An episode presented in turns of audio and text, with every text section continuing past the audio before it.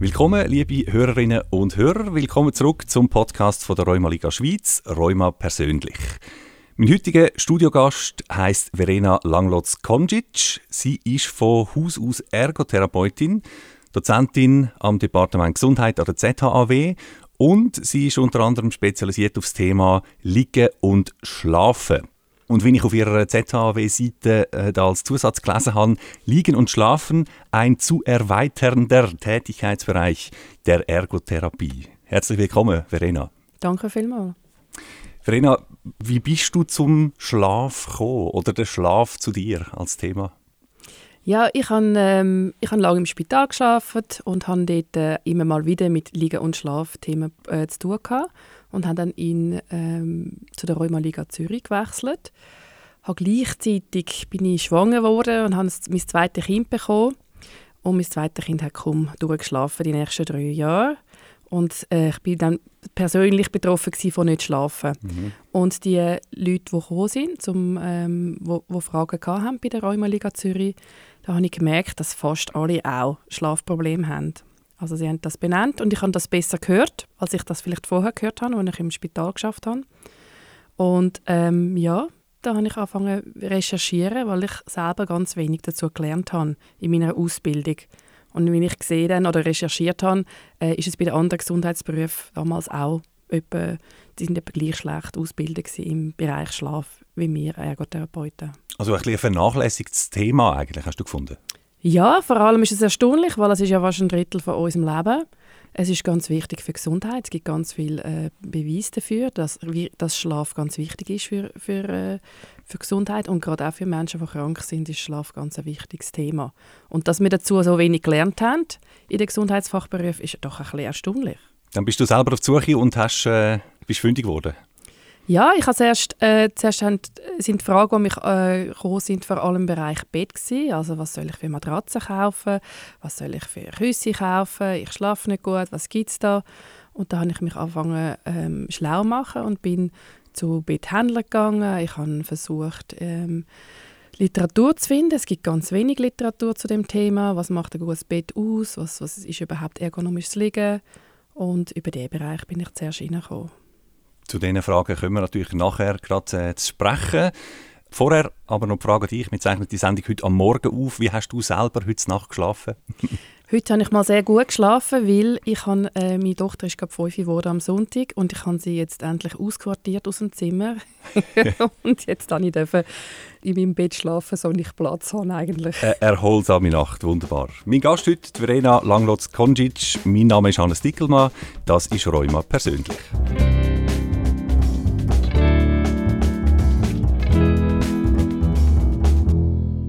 Verena, wir reden heute über Liegen und Schlafen. Zum Anfang mal frage ich, was ist eigentlich guter Schlaf? Ja, das ist gar nicht so einfach zu sagen. Und Schlaf an für sich ist auch noch ein, ein sehr junge, also eine sehr junge Wissenschaft. Aber guter Schlaf ist eigentlich für uns, wenn wir erholt aufwachen. Dann haben wir gut geschlafen. Und vielleicht auch ein bisschen, wenn man eigentlich gar nichts davon merkt, oder?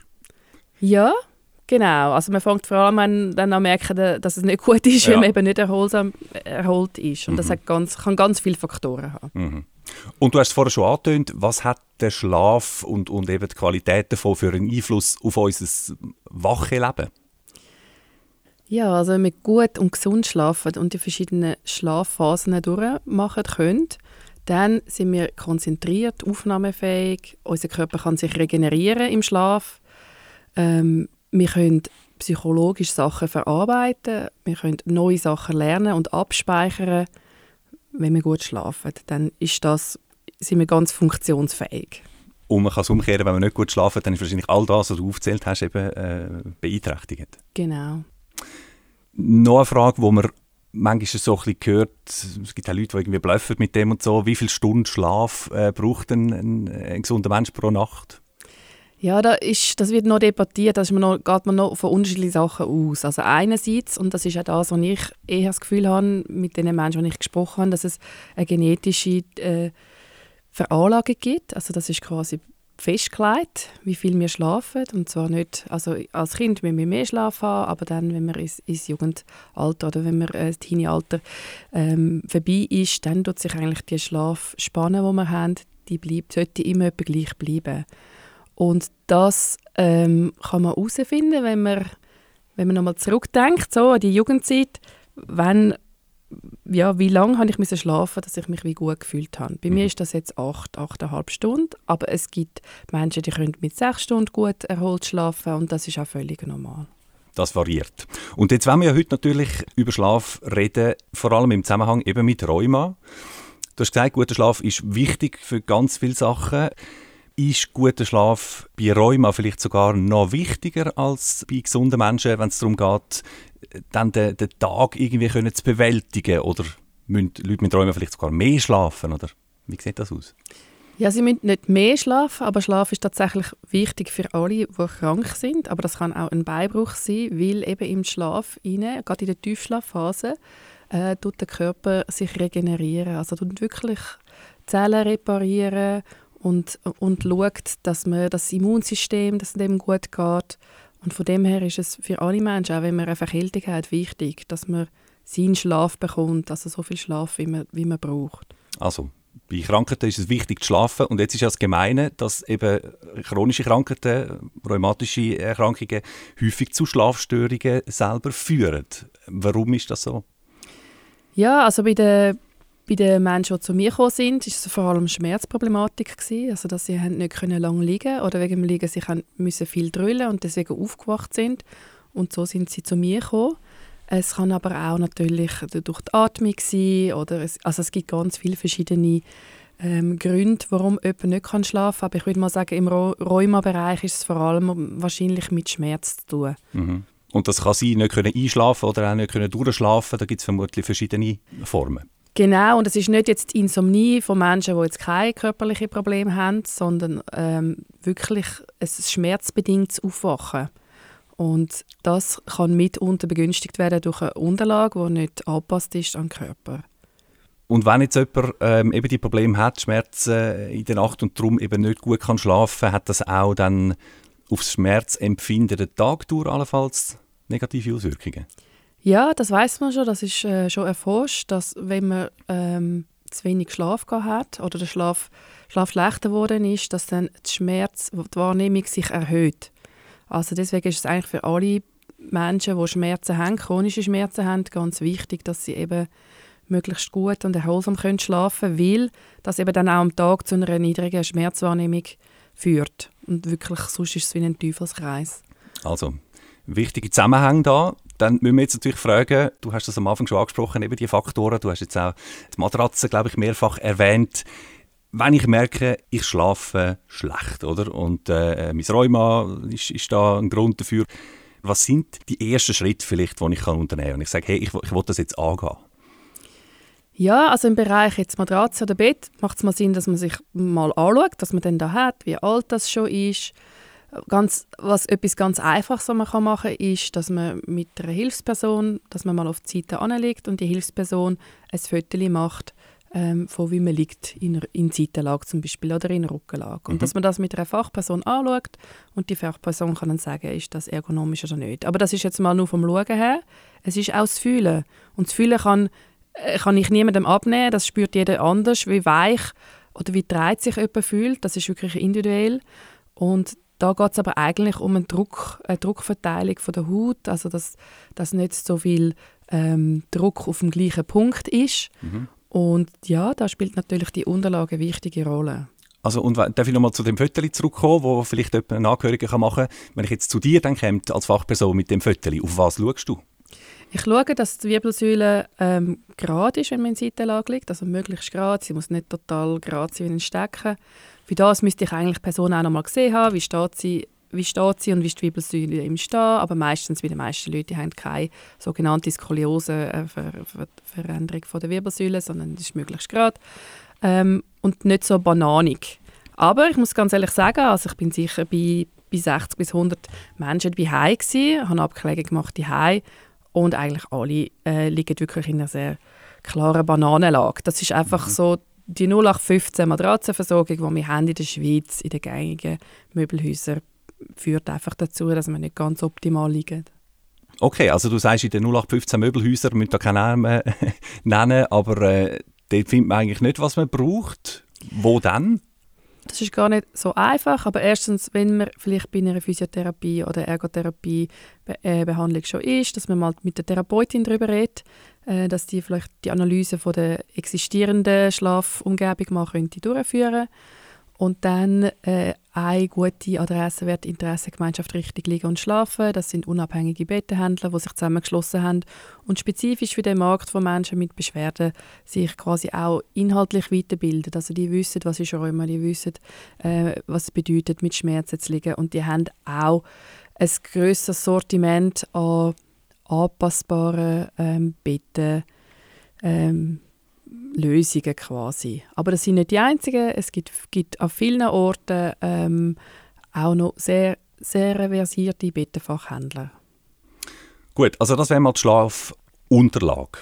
Gibt es andere Faktoren, wo man sagt, die sollte man anschauen, wo der Schlaf vielleicht könnte besser werden ja, also die Umgebungsfaktoren vom ganzen Schlafzimmer, da gibt es verschiedene Sachen. Also man kann aufs Licht schauen. Licht hat einen großen Einfluss, dass man schaut, dass es möglichst dunkel ist am Abend ähm, in der Nacht, dass nicht irgendwo etwas reinscheint. Das kann sein, dass das den Schlaf ähm, stört.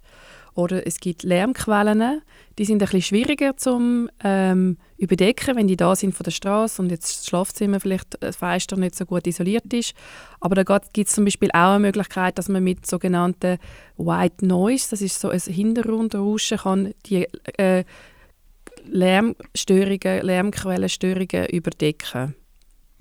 Okay, aber das gilt, also Licht und Lärm äh, und vielleicht auch noch Temperatur oder so Geschichten, das, das gilt eigentlich für alle, oder? Das ist jetzt nicht nur bei chronischen Krankheiten. Genau. Und vielleicht kann ich noch sagen, Temperatur ist nämlich ganz wichtig zum Erhalt vom Schlaf. Also ähm, ich habe das auch ganz lange nicht gewusst, dass wir, wenn wir einschlafen, muss unsere Körperkerntemperatur ganz leicht sinken, dass wir überhaupt einschlafen können. Und die sinkt weiter und die muss weiter sinken. Auch gerade bei den Kindern ist das auch ganz wichtig, dass der Schlaf erhalten, also dass man im Tiefschlaf drin bleiben und ab drei äh, Morgen ähm, steigt sie dann wieder an. Mhm. Und wenn man sich zu warm zudeckt in dieser Phase, dann nachher verwacht man? Es kann sein, dass, es, dass man dann zu heiß hat und viele Menschen schwitzen zum Beispiel auch. Ähm, und dort geht es dann auch darum zu schauen, ja, was, für, eben, was habe ich für ein Bettsystem, die Matratze, mein Pischi, meine, meine Bettdecke, das macht alles ein Bettklima. Und da ist es ganz wichtig zu schauen, was brauche ich überhaupt. Und das geht eben auch jetzt gerade äh, Menschen an, die zusammen in einem Bett schlafen, die Partner haben, vielleicht sogar unter der gleichen Bettdecke schlafen. Da kann es einfach sein, dass es für den einen Partner besser passt als für den anderen. Und ich würde eher plädieren, dass jeder quasi wie sein, eigene, sein eigenes Schlafklima hat. Mhm. Eigene Bettdecke und vielleicht sogar eine eigene Matratze noch. Genau. Weil auch Bewegung, erstens wegen der Anpassung und zweitens weil auch Bewegung natürlich kann wahrgenommen werden je nachdem, wie beweglich die Unterlage ist. Natürlich, genau. Also, das sind jetzt schon mal ein paar Faktoren, die wir, wo wir gehört haben von dir. Ähm, darf ich noch einen Schritt nochmal zurückgehen, wenn man anfängt, sich äh, auf, auf Ursachensuche zu machen für, für den schlechten Schlaf, den man hat, als Rheuma-Betroffene, Rheuma-Betroffene, gibt es Sachen, die man irgendwie zuerst noch muss ausschliessen muss, andere Sachen, also dass man irgendwie nicht recht Luft bekommt in der Nacht, das heißt Schlafapnoe oder Depressionen, habe ich schon gehört, können auch dann Einfluss haben. Muss man das zuerst irgendwie ausschliessen oder kann man einfach einmal ein bisschen auf Matratzensuche gehen? Ähm, ich würde schon grundsätzlich, also wenn man schlecht schlaft und schon lange schlecht schlaft, das unbedingt mit dem Hausarzt ansprechen. Und der Hausarzt macht dann zuerst mal eine Anamnese, gibt eine Fragebögen ab und tut nochmal ein bisschen herausfinden, in welche Richtung kann es gehen. Also das wäre die erste Anlaufstelle? Das wäre die erste Anlaufstelle, das ist wirklich auch ganz wichtig, weil es gibt auch ganz viele körpereigene ähm, Hormonschwankungen, also Hormonprobleme, zum Beispiel Schilddrüsenprobleme. Es gibt auch ganz viel auch innenmedizinische Thematiken oder eben psychologische, die können dazu führen Und da muss man zuerst mal wie ausschliessen, dass das nicht ein Teil ist. Meistens ist es multifaktoriell, oder? Es ist nicht nur etwas. Und die, Umgebungs, äh, die Schlafumgebung anzupassen, ist einfach etwas, wenn man das mal gemacht hat, muss man nicht mehr daran denken, wie beim Schla beim, bei den Schlafhygiene-Empfehlungen, beim Verhaltensverhalten, äh, Verhaltensanpassung, da braucht es wie mehr. Äh, Schlafhygiene, darf ich dann nachfragen? Genau, Schlafhygiene wäre quasi die Empfehlungen, dass man äh, regelmäßig geht, also regelmäßig und zur gleichen Zeit geht, geht schlafen. Also da gibt es da gibt's ein paar Empfehlungen, je nach ähm, Je nach Herkunft gibt es da irgendwie 20-listige Empfehlungen oder bei anderen gibt es nur fünf Empfehlungen. Mhm. Aber wir kennen alle, also Verhaltensveränderungen zu machen, ist nicht so ganz einfach. Es ist wichtig. Und ähm, je mehr Begleitung man hat in der Verhaltensveränderung, umso eher wird sie wahrscheinlich auch können umgesetzt werden. Mhm. Heißt das auch, zum Beispiel Handy nicht äh, mitnehmen ins Bett und so? Gehört das dazu? Ja, also es geht dort eben um das Licht und dort geht es darum, dass das blaue Licht, wo das Handy oder auch Tablets oder auch Fernseher quasi ausstrahlt, im Hirn suggeriert, dass es Tag ist. Mhm. Und dann wird die Melatoninausschüttung, vom, wo, wo das Hirn macht, um einschlafen das Hormon, äh, das wird quasi dann nicht ausgeschüttet. Und deswegen ist Empfehlung, 90 Minuten oder vielleicht sogar zwei Stunden vorher, vor dem Schlafen, das nicht zu machen. Es gibt aber mittlerweile Filter, wo das Blaulicht herausfiltern können. Ich bin nicht jemand, der sagt, dogmatisch, das darf man nicht. Man muss wissen, was passiert, was passiert mit dem Licht, wie kann man das vielleicht verhindern. Wenn jemand sagt, ich kann nur einschlafen, wenn ich etwas schaue, dann schaut man halt, dass eben der Blaulichteffekt vielleicht weg ist. Oder wie könnte man langsam sich davon dann wieder äh, verabschieden. Aber ich denke, heutzutage ist es äh, Tatsache, jetzt gerade bei den jüngeren Menschen, dass das Handy immer und überall da ist und, und schon ein bewusster Umgang wichtig ist. Aber ich denke, ein strikter Verbot nützt nichts, weil er wird nicht umgesetzt. Mhm. Gehen wir mal davon aus, man hat jetzt seine Schlafumgebung angepasst, äh, aufgrund von Analysen und Empfehlungen und was man herausgefunden hat. Klappt es dann schon auf Anhieb oder muss man irgendwie gut schlafen, wenn man eine Zeit lang eben nicht gut geschlafen hat, muss man das auch wieder ein, ein Stück weit trainieren, üben? Also bei den Menschen, die ich begleiten und ähm, damals bei der Rheumatologie Zürich haben wir auch wirklich können schauen, dass, dass die Menschen eine, eine Unterstützung bekommen haben beim, ähm, beim Finden und beim, beim Kauf vielleicht von einem neuen Bett. Ähm, haben wir wirklich ganz gute Resultate gesehen. Vor allem bei Menschen mit Fibromyalgie, wo ja sehr eine schwierige, um, ein unklare Krankheit ist das und nicht ganz die, wichtig ist. Diffuse Schmerzen oder eigentlich genau. überall. Ja. ja. wo man auch noch nicht genau, genau weiß, äh, wie entsteht das. Und eine Hypothese, die man jetzt hat, ist, dass ein schlechter Schlaf kann dazu führen, also ein unterstützender Faktor ist. Aber was ich gesehen habe, ist, dass wenn man, wenn man es schafft, dass Menschen mit Fibromyalgie Myalgie wirklich können besser liegen ähm, auch dann besser können durchschlafen und das hat ein, so, fast einen sofortigen Impact. Also innerhalb von zwei Wochen sieht man, wie es diesen Menschen viel besser geht. Sie können am Tag aktiver sein, das hilft dann wieder, dass sie können in der Nacht schlafen und so wird der negative Kreislauf dann zu einem positiven. Ich würde mal sagen, die Gruppe von, oder die Diagnosegruppe hat, hat ein sehr hohes Potenzial, jetzt rein durch, durch eine Anpassung vom Schlaf von der Schlafumgebung können wirklich etwas Positives verändern. Ja. Und bei Menschen mit chronischen oder, oder äh, entzündlichen ähm, rheumatischen Krankheiten ist es natürlich ein bisschen komplexer. Aber auch dort haben wir eine deutliche Zunahme von der, von der Schlafqualität können feststellen, wenn sie wirklich eine bessere Unterlage haben.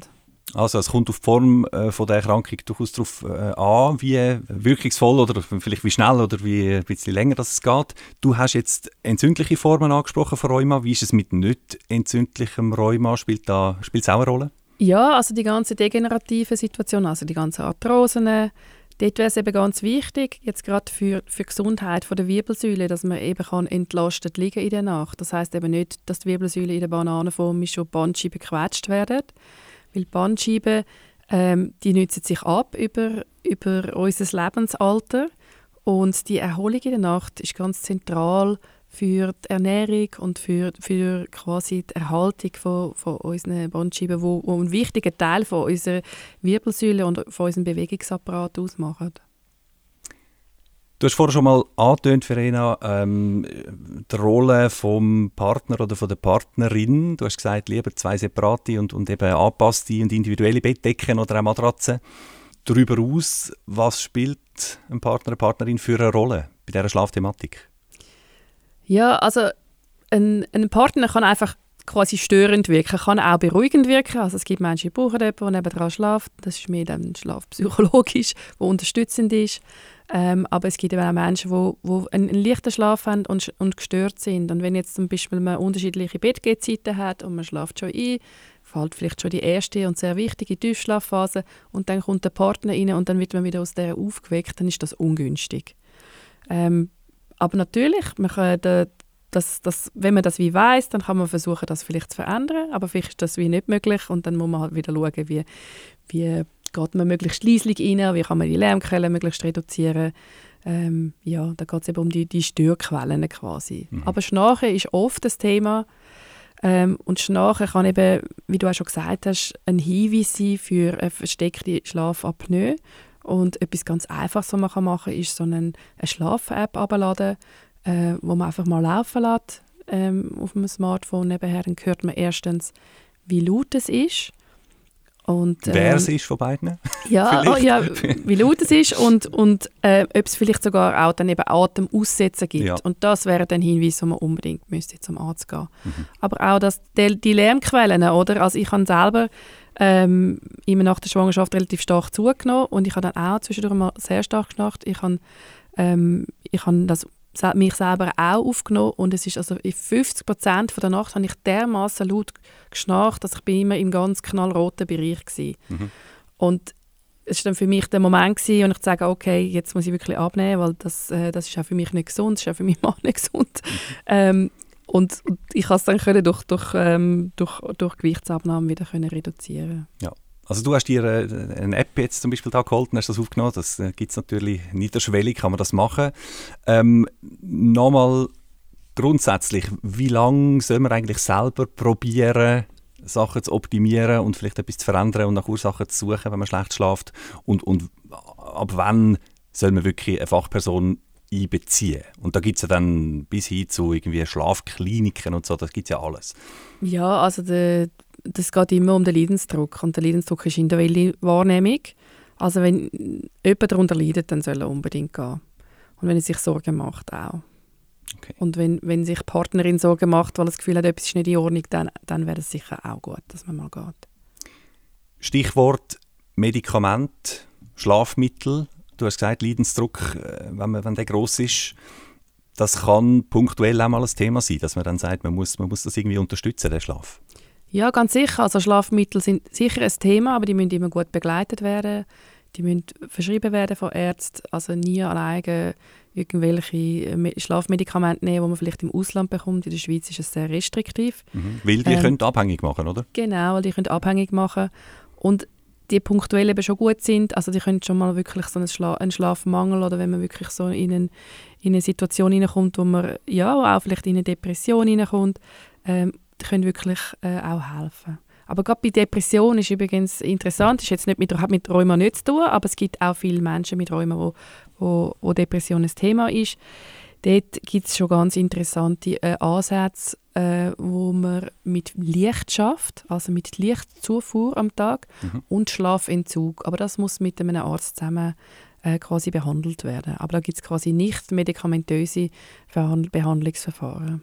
Und neben den klassischen Schlafmitteln vielleicht so alternative Medikationen? Ich weiss nicht, willst du dazu etwas sagen? Ja, es gibt natürlich homöopathische und die kommt man auch übrigens beim Arzt über. Also die fangen meistens nicht mit dem Stärksten an, sondern versuchen mal mit, dem, mit etwas Pflanzlichem. Und wenn das nicht nützt, geht es dann halt weiter. Aber äh, es, es gibt wie Menschen, die zum Beispiel Mühe haben einzuschlafen, kann man auch mit Düften experimentieren. Ähm, oder eben auch mit Geräusch oder mit Entspannungsverfahren, mit ähm, ähm, muskulärer Relaxation nach Jacobsen ist eine Art, wo man kann lernen oder wo man auf YouTube kann sich irgendwo abladen, das kann man hören. Das ist etwas, wo eine gute Evidenz hat, dass das wirkt. Also so das, was man vorher macht zum Einschlafen, ist ganz wichtig. Mhm. Also ganz ein Haufen äh, Faktoren, die da reinspielen. Wirklich ist nicht, nicht ganz trivial, oder? Also man muss das Wissen auch irgendwo abholen oder finden. Etwas, was du angesprochen hast vorhin, das war äh, Licht, Lichtquelle, den Tag durch. Was hat es mit dem auf sich oder wo ist der Zusammenhang dann zum Schlaf? Ja, Licht ist ganz wichtig für unsere Schlafstörung.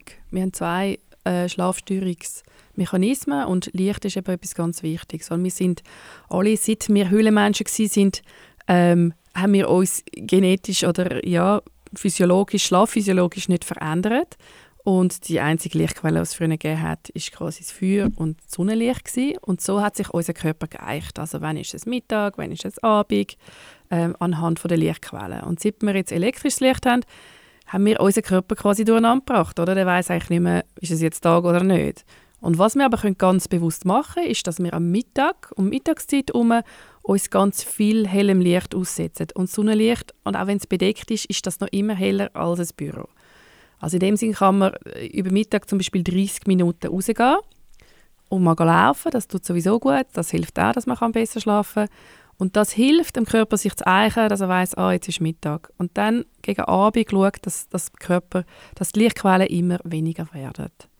Ähm, und so kann man das eben wirklich auch unterstützen. Und das weiß man auch in den Ländern, in den nordischen Ländern, dass ja viel mehr, Menschen Depressionen haben und die arbeiten dort schon länger mit diesen Lichtlampen, wo sie wirklich die Lichtzufuhr machen. Also im Winterhalbjahr, wenn es einfach gar nicht recht hell wird. Genau, ja. die, die, simulieren dann quasi den, den Zyklus vom, von der Sonne. Also am Mittag, halbe Stunde mindestens voraus, das ist äh, doch eigentlich für vieles gut, wie du sagst. Ja, wir jetzt schon so ein bisschen gegen das Ende. Sehr spannende Sachen, die du da erzählst, Verena. Jetzt ist es aber, hört man auch von Leuten, die sagen, ja, um den Schlaf verbessern mit dem Rheuma, das ich habe, das ist wirklich, das geht nicht einfach so, sondern das ist ein langer Weg, da kann es auch Rückschläge geben, dann geht es mal ein bisschen besser und dann wieder doch nicht und so. Warum würdest du sagen, lohnt es sich dran zu bleiben? Oder hast du vielleicht auch Geschichten, die du uns erzählen kannst, Erlebnisse, die Mut machen können in diesem Bereich? Ja, also ich habe es ja auch schon er, äh, erwähnt. Also wichtig ist, dass man zuerst mal herausfindet, was ist überhaupt das Thema. Zuerst mal alles ausschließt, alles Medizinische ausschließt, dass das nicht das Problem ist und dass man mal die Umgebungsfaktoren und vielleicht auch die Schlafhygienefaktoren anschaut und dann gemeinsam entscheidet, wo ist jetzt quasi wo ist es möglich anzusetzen. Also es ist nicht immer möglich, gerade ein neues Bett zu kaufen, aber vielleicht kann man schon etwas optimieren. Es ist nicht immer möglich, die Schlafumgebung zu verändern, wenn es jetzt Lärm hat. Aber man kann einfach mal probieren, an etwas anzusetzen und schauen, wie das wirkt. Ähm, und meine Erfahrung ist einfach äh, tatsächlich, wenn man es schafft, eine gute Bettunterlage zu haben, weil das ist doch ein wichtiger Faktor, dann kann es innerhalb von zwei Wochen doch wirklich eine signifikante Verbesserung geben. Wir wollten eine Forschung machen dazu, eine Studie machen dazu. Ich habe dann gerade gewechselt an ZAW und die Kollegin, die nachher kam, hat die nicht weiterführen aus persönlichen Gründen. Und so sind wir nie zu diesen Daten gekommen, aber das würde mich interessieren, das wirklich mal zu beforschen. Das wäre noch etwas, genau. Aber zwei Wochen, das ist jetzt ein, ein Zeithorizont, wo man sagt, das ist, das ist ziemlich zackig dann. Genau, ja, ich denke schon. Das ist, das ist sehr schnell. Also für jemanden, der schon, äh, das sind ja meistens Menschen, die schon ein halbes Jahr, ein Jahr oder länger an nicht erholsamen Schlaf leiden und nach zwei Wochen eine Veränderung zu haben, das, ist wirklich, das macht einen großen Unterschied. Mhm. Also, dann äh, nehme ich aus dem Gespräch mit, man kann also wirklich etwas machen, um seinen Schlaf zu verbessern, für äh, wieder, wieder gut zu schlafen. Ähm, aber es ist unter Umständen nicht ganz einfach. Man muss ein bisschen wissen, wo suchen, man muss wissen, nach was halte ich eigentlich Ausschau. Und äh, ich hoffe natürlich, wir haben mit dieser Ausgabe da ein bisschen, ein bisschen Licht ins Dunkel bringen Vielen Dank für äh, deine Auskunft und deinen Besuch heute bei uns, Verena Langlotz-Koncic, und äh, alles Gute. Danke vielmals und ich hoffe, dass alle Hörerinnen und Hörer gut schlafen. Das ist Rheuma persönlich, der Podcast von der Rheuma Liga Schweiz. Vielen Dank einmal mehr fürs Zuhören. Unsere nächste Folge gibt es Mitte Juni und sie dreht sich ganz ums Thema Schmerz. Das Thema hat sich die Rheuma Liga Schweiz gerade als Schwerpunkt vorgenommen für die nächsten zwei Jahre. Warum sie das macht und warum das Verständnis vom Schmerz zentral ist für seine Behandlung, darüber reden wir also in der nächsten Folge. Bis dahin, ganz eine gute Zeit und wir hören uns.